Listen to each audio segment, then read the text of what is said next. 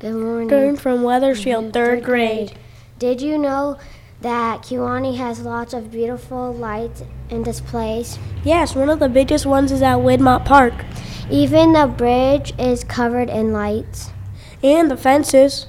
I really make it really makes us feel like holiday spirits. There is a, also a big display of lights at Northeast Park. Everyone should go visit. You can just drive through the park. That sounds great. You can stay warm and see the lights at the same time. I hope everyone finds time to visit these parks. Me too. The volunteers put in a lot of work and we appreciate it. Happy Have a holidays holidays to all.